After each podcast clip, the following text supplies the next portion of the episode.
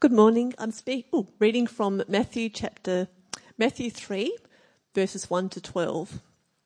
In those days John the Baptist came preaching in the wilderness of Judea and say, saying, "Repent for the kingdom of God has come near." This is he who has spoken through the prophet Isaiah, a voice of one calling in the wilderness, "Prepare the way for the Lord and make straight paths for him." John's clothes were made of camel's hair, and he had a leather belt around his waist. His food was locusts and wild honey. People went out to him from Jerusalem and, Ju- and all Judea and the whole region of the Jordan. Confessing their sins, they were baptized by him in the Jordan River. But when he saw many of the Pharisees and Sadducees coming to where he was baptizing, he said to them, You brood of vipers, who warned you to flee from the coming wrath? Produce fruit in keeping with repentance. And do not think you can say to yourselves, We have Abraham as our father. I tell you that out of these stones God can raise up children for Abraham. The axe is already at the root of the trees, and every tree that does not produce good fruit will be cut down and thrown into the fire. I baptize you with water for repentance, but after me comes one who is more powerful than I, whose sandals I am not worthy to carry. He will baptize you with the Holy Spirit and fire. His winnowing fork is in his hand, and he will clear his threshing floor, gathering his wheat into the barn and burning up the chaff with unquenchable fire.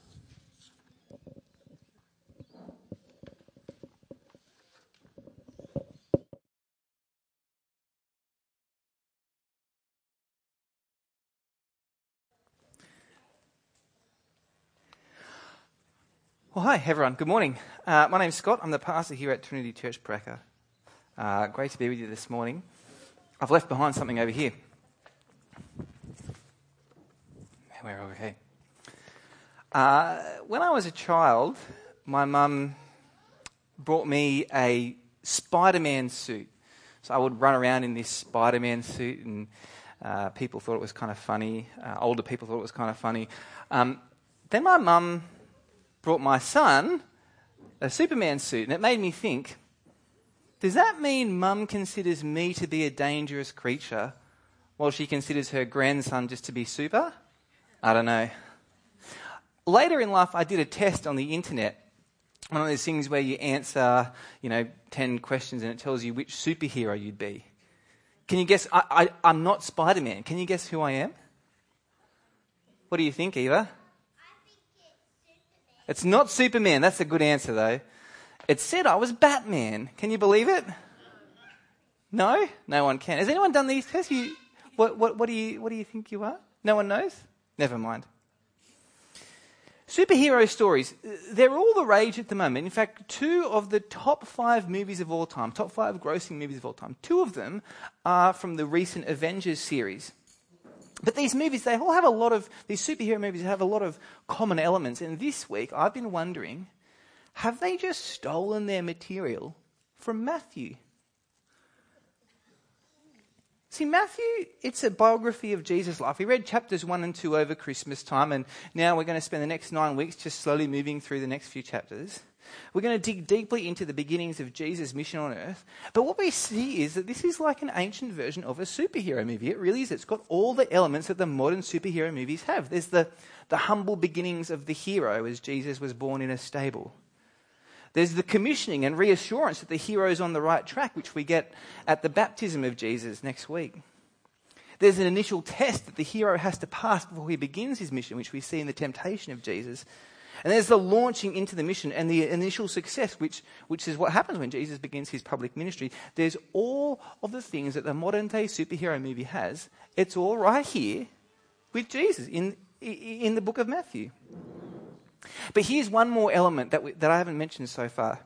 That is, the superhero movies, they often start by talking about a, a, predecessor, someone who's come before the main hero, an older, wiser one who eventually becomes eclipsed by the younger, newer person who becomes our superhero. That's exactly what we see again in Matthew. John the Baptist comes.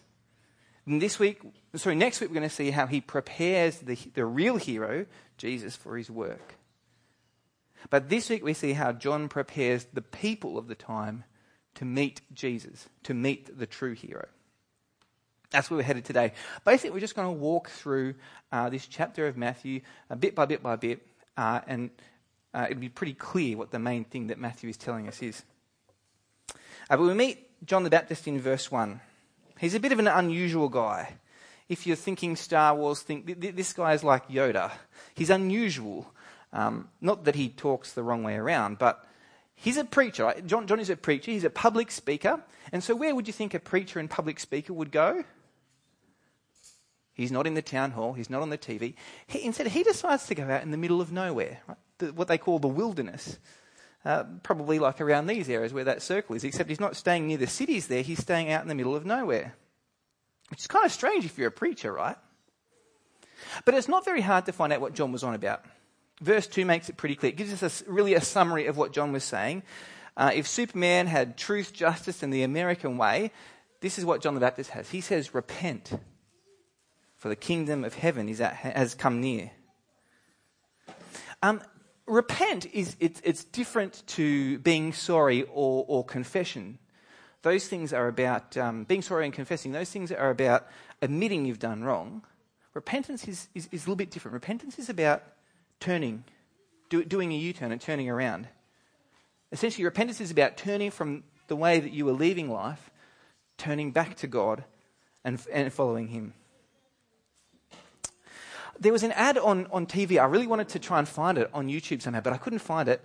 Um, the ad starts with this older British couple. They've moved to Australia and they're, they're getting ready for the, uh, the husband to go to work in the morning. He jumps in the car and then it cuts to him sitting in the, in the traffic and driving around. And he gets a phone call from his wife as he's driving and he answers it, and hands free, of course. And she says to him, Darling, I've just been listening to the radio and you better look out they're saying that there's a lunatic driving the wrong way up the freeway. And to which he responds, Yes, there is. But there's not just one of them, there's heaps of them. And it zooms out, and of course, he is the lunatic driving the wrong way up the freeway because he's come from Britain and they drive on the wrong side of the road over there. It's a good ad. I'm, i think it was for insurance, but I can't quite remember. Um, but it's funny because the guy is oblivious to his error. This can actually be a real problem, though, uh, which is why sometimes you see these signs on the freeways in Australia. It's wrong way, go back. That is exactly what repentance is. It's exactly what John's saying. He's saying, You're going the wrong way. Turn back. Turn back to God. Repent. That's the big thing John is saying. And we keep hearing this again and again and again in these 12 verses. John tells us to repent. John tells us to turn back to God. But you also notice he says, why? He says, what does he say again? Repent because the kingdom of heaven has come near. As we read through Matthew, we're going to keep hearing about the kingdom of heaven, or, the, or sometimes just called the kingdom. This is talking about uh, God's kingdom. Way back in the day, it used to be really easy to spot God's kingdom. It was the, the nation of Israel. Here were God's people, a nation full of people living in the land that God had given them. It used to be easy to spot the kingdom of God. But 600 years before John the Baptist came, well, it all ended. God's, God's kingdom collapsed. Another nation, the Babylons, Babylonians, they'd come and they'd overpowered Israel and they'd taken the Israelites back to their country and the Israelites were now in exile. They were away. There was no kingdom left anymore. God's prophets promised they would return from Babylon back into their land, and sure enough, after 70 years of exile, they came back. But the kingdom of God, it, it, it, it never really happened again. Because there was always other nations in the area. They were more powerful, more influential. That, that, they ruled over God's people. God's people were subjugated. And it didn't seem like God's kingdom really existed anymore. But, but there was this expectation. Again, the prophets told them there was an expectation that one day God is going to come and God is going to act. He's going to come down and he would restore his kingdom. And that's what verse 3 is all about. It's a quote from an Old Testament prophet called Isaiah. He's looking forward to a time when God will do this. He will restore the kingdom. And, and verse 3 quotes from Isaiah, and it says, A voice of one calling in the wilderness, Prepare the way for the Lord, make straight paths for him. God is, God is coming to put things right. But before he gets here, he's, he's going to send someone else. Someone to get things ready, someone to get people ready. That one is John the Baptist. In a sense, Matthew is telling us here no, no, no. John, he's the real deal. He's here to get you ready. This isn't a fire drill, friends. This is actually happening. This is the real thing. God is coming. He's coming to restore his kingdom. So get ready. And what does it mean to get ready? It means repent. It means turn back to God. Verse 1, we already saw John was an unusual guy. He's a preacher, but he's living in the middle of nowhere. If we had any doubts about how strange John was, verse 4 makes this even more clear. His, his clothes are strange, right? He's wearing a coat of camel hair, and to keep himself modest, he puts a belt around his waist as well. And then he eats some strange stuff too, right? Like locusts dipped in honey. Let's be honest, if you had to eat grasshoppers, wouldn't you be dipping them in honey as well? Uh, John, he's, he's obviously living very modestly here, but but what's the point? Why has Matthew told us this? It's here as, as a reminder, as a hint about somebody else. It's reminding us of Elijah. Elijah was, was one of the great Old Testament prophets. And what did he wear? Clothes made out of animal hair, leather belt around his waist. Elijah was this great prophet who called on God's people to repent. See, back in the day when Israel still had kings, uh, Elijah told them, Stop your idol worship. Repent and turn back to the real God. Unfortunately, they didn't listen, and so the nation ended up in exile. But God promised before he came down, he was going to send another Elijah, a second Elijah, to get people ready. And this is what the Old Testament prophet Malachi said. He said, See, I will send the prophet Elijah to you before that great and dreadful day of the Lord comes. The Old Testament here, it's, it's pretty clear. It's telling us to expect another Elijah who's going to come and get us ready. Get us ready for God who will restore the kingdom. And John comes. Even his clothes are a hint to us. Here is this second Elijah so get ready for God to act. Get ready for God to come. Repent, friends. Turn back to Him. I just want to make a side point here. Notice how much, uh, notice how much Matthew is pointing back to the Old Testament. It's, it's really one of the features of, of, of this biography. There's heaps of references and images taken from the Old Testament and used again here. And actually, when you think about it, the whole New Testament is like this, right? It's full of, of quotes from the Old Testament and pictures from the Old Testament and references to what happened in the Old Testament. And so I just want, and this isn't the main point here, but I just want to encourage you. Friends, don't, don't, let's not be those who neglect, neglect our Old Testament, right? Take, let's take time to read it for ourselves. Let's take time to get to know it well. Uh, for starters, the Old Testament itself is so rich in what it has to say. But then it also opens our eyes up and we can understand in, a, in an even richer way what the New Testament is saying to us as well. Friends, let, let, let's not be those who neglect the Old Testament in our own Bible reading times. In fact, this is what we want to do in our church. So, this term, our community group material, we're looking at parts of Matthew, but, but the material we're using pushes us to go back into the Old Testament lots so we dig in the Old Testament so we can better understand what Matthew is saying. And in fact, each, each year here on our Sundays, we want to make sure we're hearing from the Old Testament as well. So we, we, are going to make sure every, every year we, we, we look in depth at Old Testament parts of the Bible. We've already started to do that this year uh, in the holidays. We're digging through the Psalms. At Easter time, we looked uh, at uh, Isaiah and how, how he sees ahead to what Jesus is going to go through in his death and resurrection.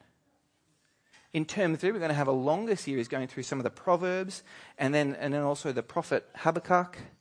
The Old Testament, friends, is so rich.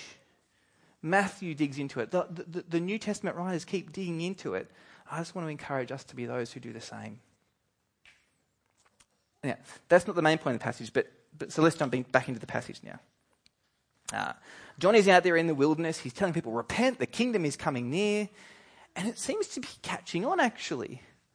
Uh, people are coming from all over the place to see him. They're coming from the capital city, Jerusalem. They're coming from all the province of Judea. They're coming from up and down the Jordan River. They're coming from everywhere to see, to see this guy. And you can imagine what they're saying to one another, can't you? You know, ah, have you heard about this John fella? Oh, yeah, my, my auntie went out to see him last week. Says he was real weird. Yeah, my neighbour reckons he eats insects. I heard it was spiders. I heard it was grubs. Apparently, he says something big's going to happen soon. That's what I heard too. You want to go out and see him next week? Yeah, I'm going to take the family. He's gotten people talking here, and they're coming from all over to check things out. But he's not coming, they're not coming just because of what he's saying. They're also coming because of what he's doing. You see in verse 6 that he's baptizing people. And the idea that the thing that's connected with baptism here is confessing sins, is admitting that we've done wrong. As people admitted they did wrong, as they confessed their sins, John would, would dunk them in the water, immerse them, baptize them. It was supposed to be like a symbolic act of cleansing. It's, it's, a, it's a washing the outside of the body. It's, it's a sign that you want to really be clean and turn back to God. This is the idea of repentance we're seeing again and again and again. So here's the picture John's an unusual guy. But heaps of people are flocking out to see him. Look, if they had newspapers back then, John is on the front cover every, every week. And what's he all about? He's telling people, turn back to God. Turn back to God.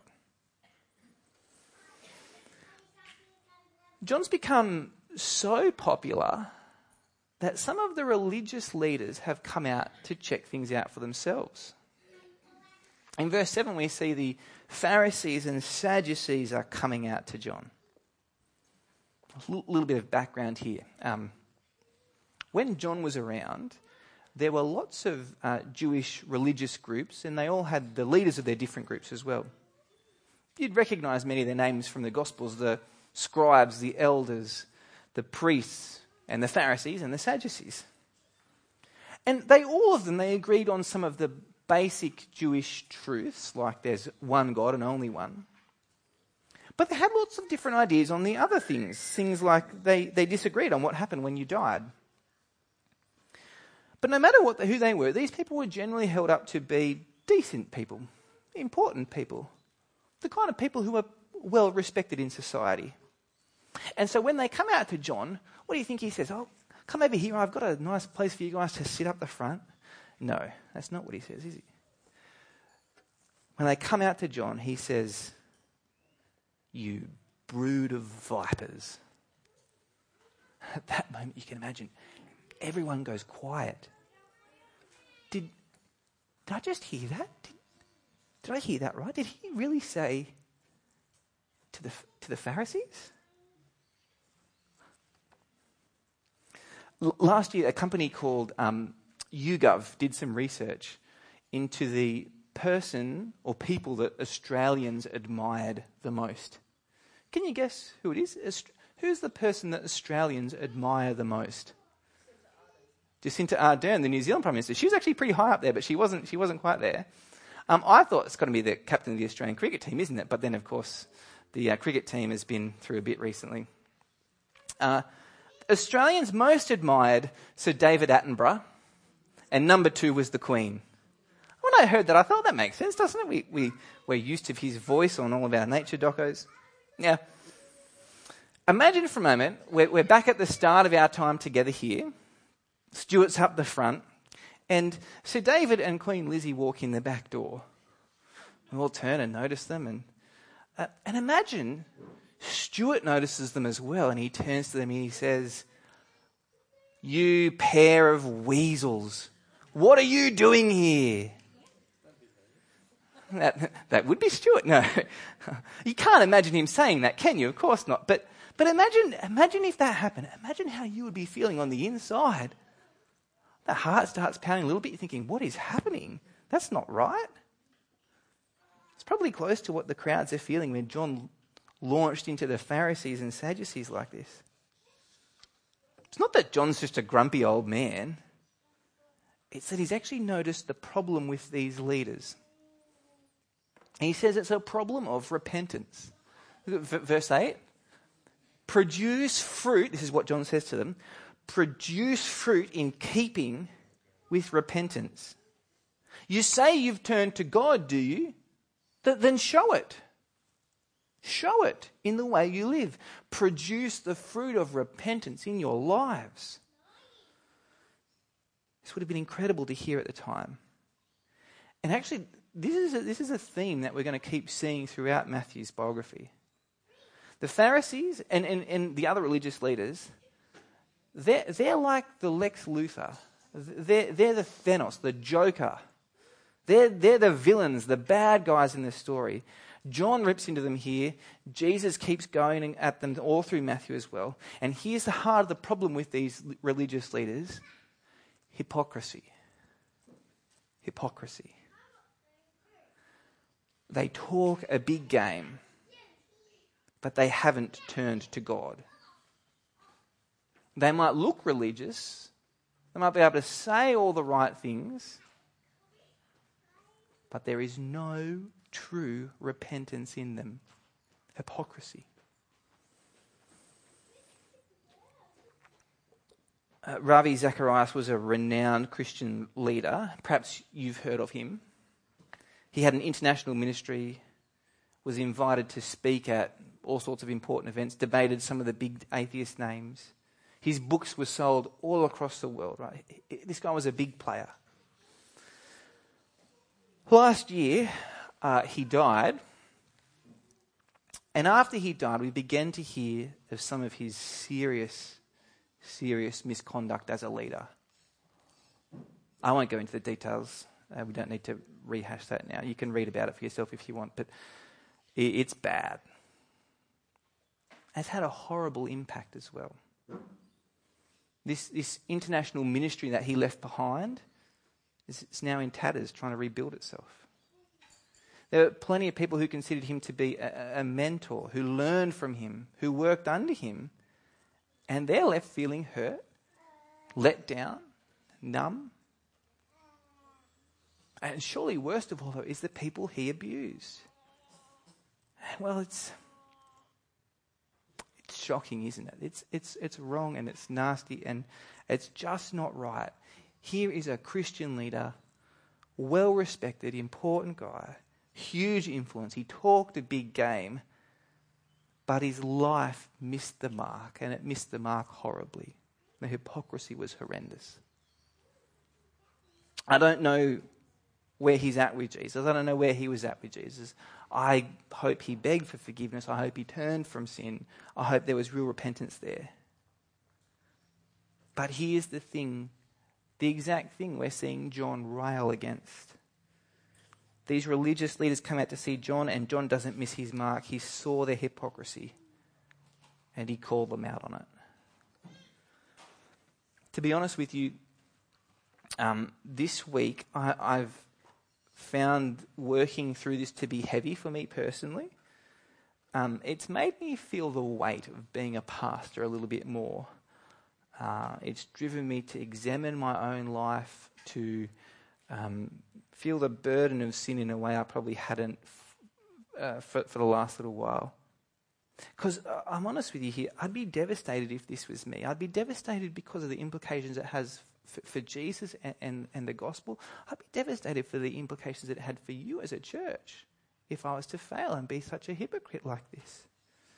And as I was wrestling with this this week, I thought there's one thing I just want to ask from you guys right now, and that's for your prayers. Please pray. Uh, please pray for me that as I aim to lead you and seek to lead you, pray that I wouldn't talk a big game and then go and live life as a hypocrite. Please pray for me. And don't just pray for me, though. If you're in a community group, would you please pray for your community group leaders? For, for, for the same thing again? If you've got kids in the kids program, will you pray for your Trinity kids leaders? That they would not be found to live lives of hypocrisy either? For, for all of us, can we all please pray for our leadership team?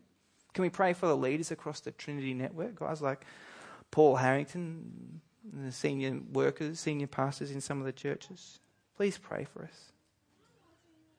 Please pray that God would keep us from this hypocrisy. This hypocrisy that is so poisonous that John will call out these respected religious leaders and say, You brood of vipers. Pray that, pray that God will keep us from that.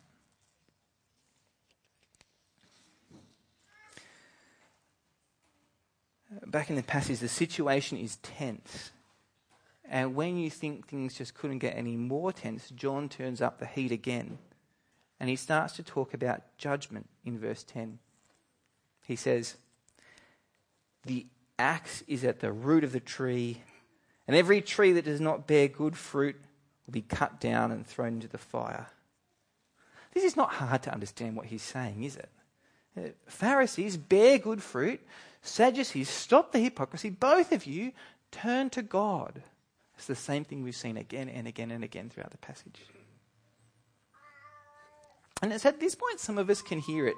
And um, we, we might be starting to worry a little bit. You know, perhaps we've, we've, we've noticed some sin in our lives recently, or, or might just be a tender conscience that we've got to our own struggles. And we hear this and we wonder, maybe this is me. Maybe, maybe I'm not really producing good fruit at all. And I know I muck things up all the time. And maybe, maybe John's describing me here as the tree that's going to get cut down and burned.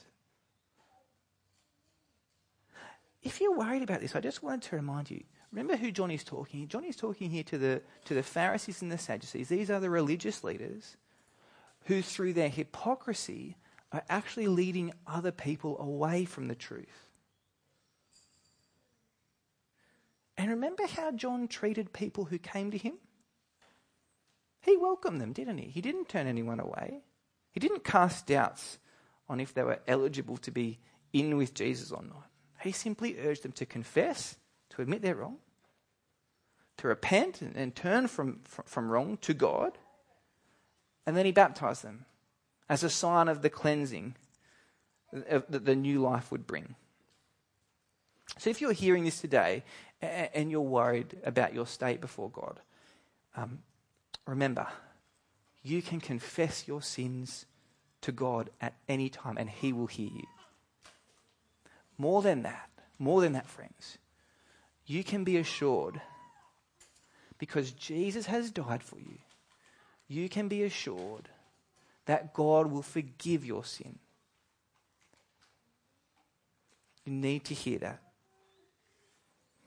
And there's more to come as well, actually, for those of us who are feeling tender at this point. In verse 11, John speaks about one coming after him. And John says, He's going to baptize you just like I did, but his baptism is different because I dunked you in water. The outside of your body was washed, but, but the one to come, he's going to dunk you, he's going to saturate, he's going to immerse you in the Holy Spirit. And the Spirit is the one who can really change us. He changes our desires so we can repent so we can turn to God. This one coming after me, John says, he's going to baptize us, in, baptize you in, in purifying fire. So you can be clean, truly clean on the inside. This baptism doesn't just deal with the outside, it deals with the inside, it deals with my whole self. This baptism allows me to live that life of true repentance, of turning to God. It doesn't come from John. It comes from the true hero of the story. It comes from Jesus. We'll meet him next week. So then I have a couple of conclusions to draw at this point. Two. Firstly,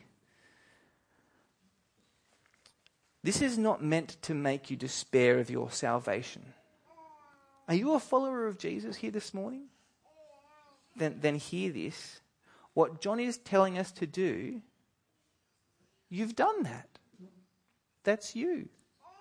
He's describing you. He's talking about repentance. And that's you, isn't it? You've repented. As you've, you've turned from your old life to, to live for God. You've decided to point your life towards God now. John, is, John isn't asking you to do anything. Friends, you've done it. You've done it already. So, and, and this is the second thing. So, so just keep doing that. That's what this passage is urging us to do. Repentance isn't about making one decision one day and then that's it. It's not a kind of set and forget thing. Repentance is, is, is, is about turning your life to God and you keep living that way. Keep living your life in that direction. We wake up each day and we decide, no, I am. I'm going to be living my life going towards God. And then I noticed maybe one day that I veered off a little bit over here and, and I asked for God's help to bring me back. Repentance describes what we did when we decided to follow Jesus, and it describes the life we keep living now. Turning to God, living for Him, relying on His Spirit for the strength to do this. It doesn't mean that suddenly we, we, we have no problems with sin, no temptation, no stumbles. And I think we're, we're about to sing a song that, that actually really helps us capture this. It's, it's a song called Come Thou Fount. It's actually a prayer. It's a prayer that's saying to God, God, you've got me here. You've rescued me by Jesus. My life is now yours. I'm turned to you. Please help me to keep going in that direction. So the music is going to come. We're going to sing this song now. There's a part in this song that goes like this. I think this captures really well uh, what life is like. It says, Oh God, I'm prone to wander. Lord, I feel this. I'm, I'm prone to leave you, the God I love. So here's my heart, God.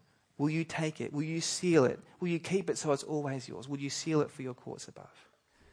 Normally, eh, we end this by, by, by me praying Today we're going to end by praying together as we sing the words of this song together. Thanks, guys.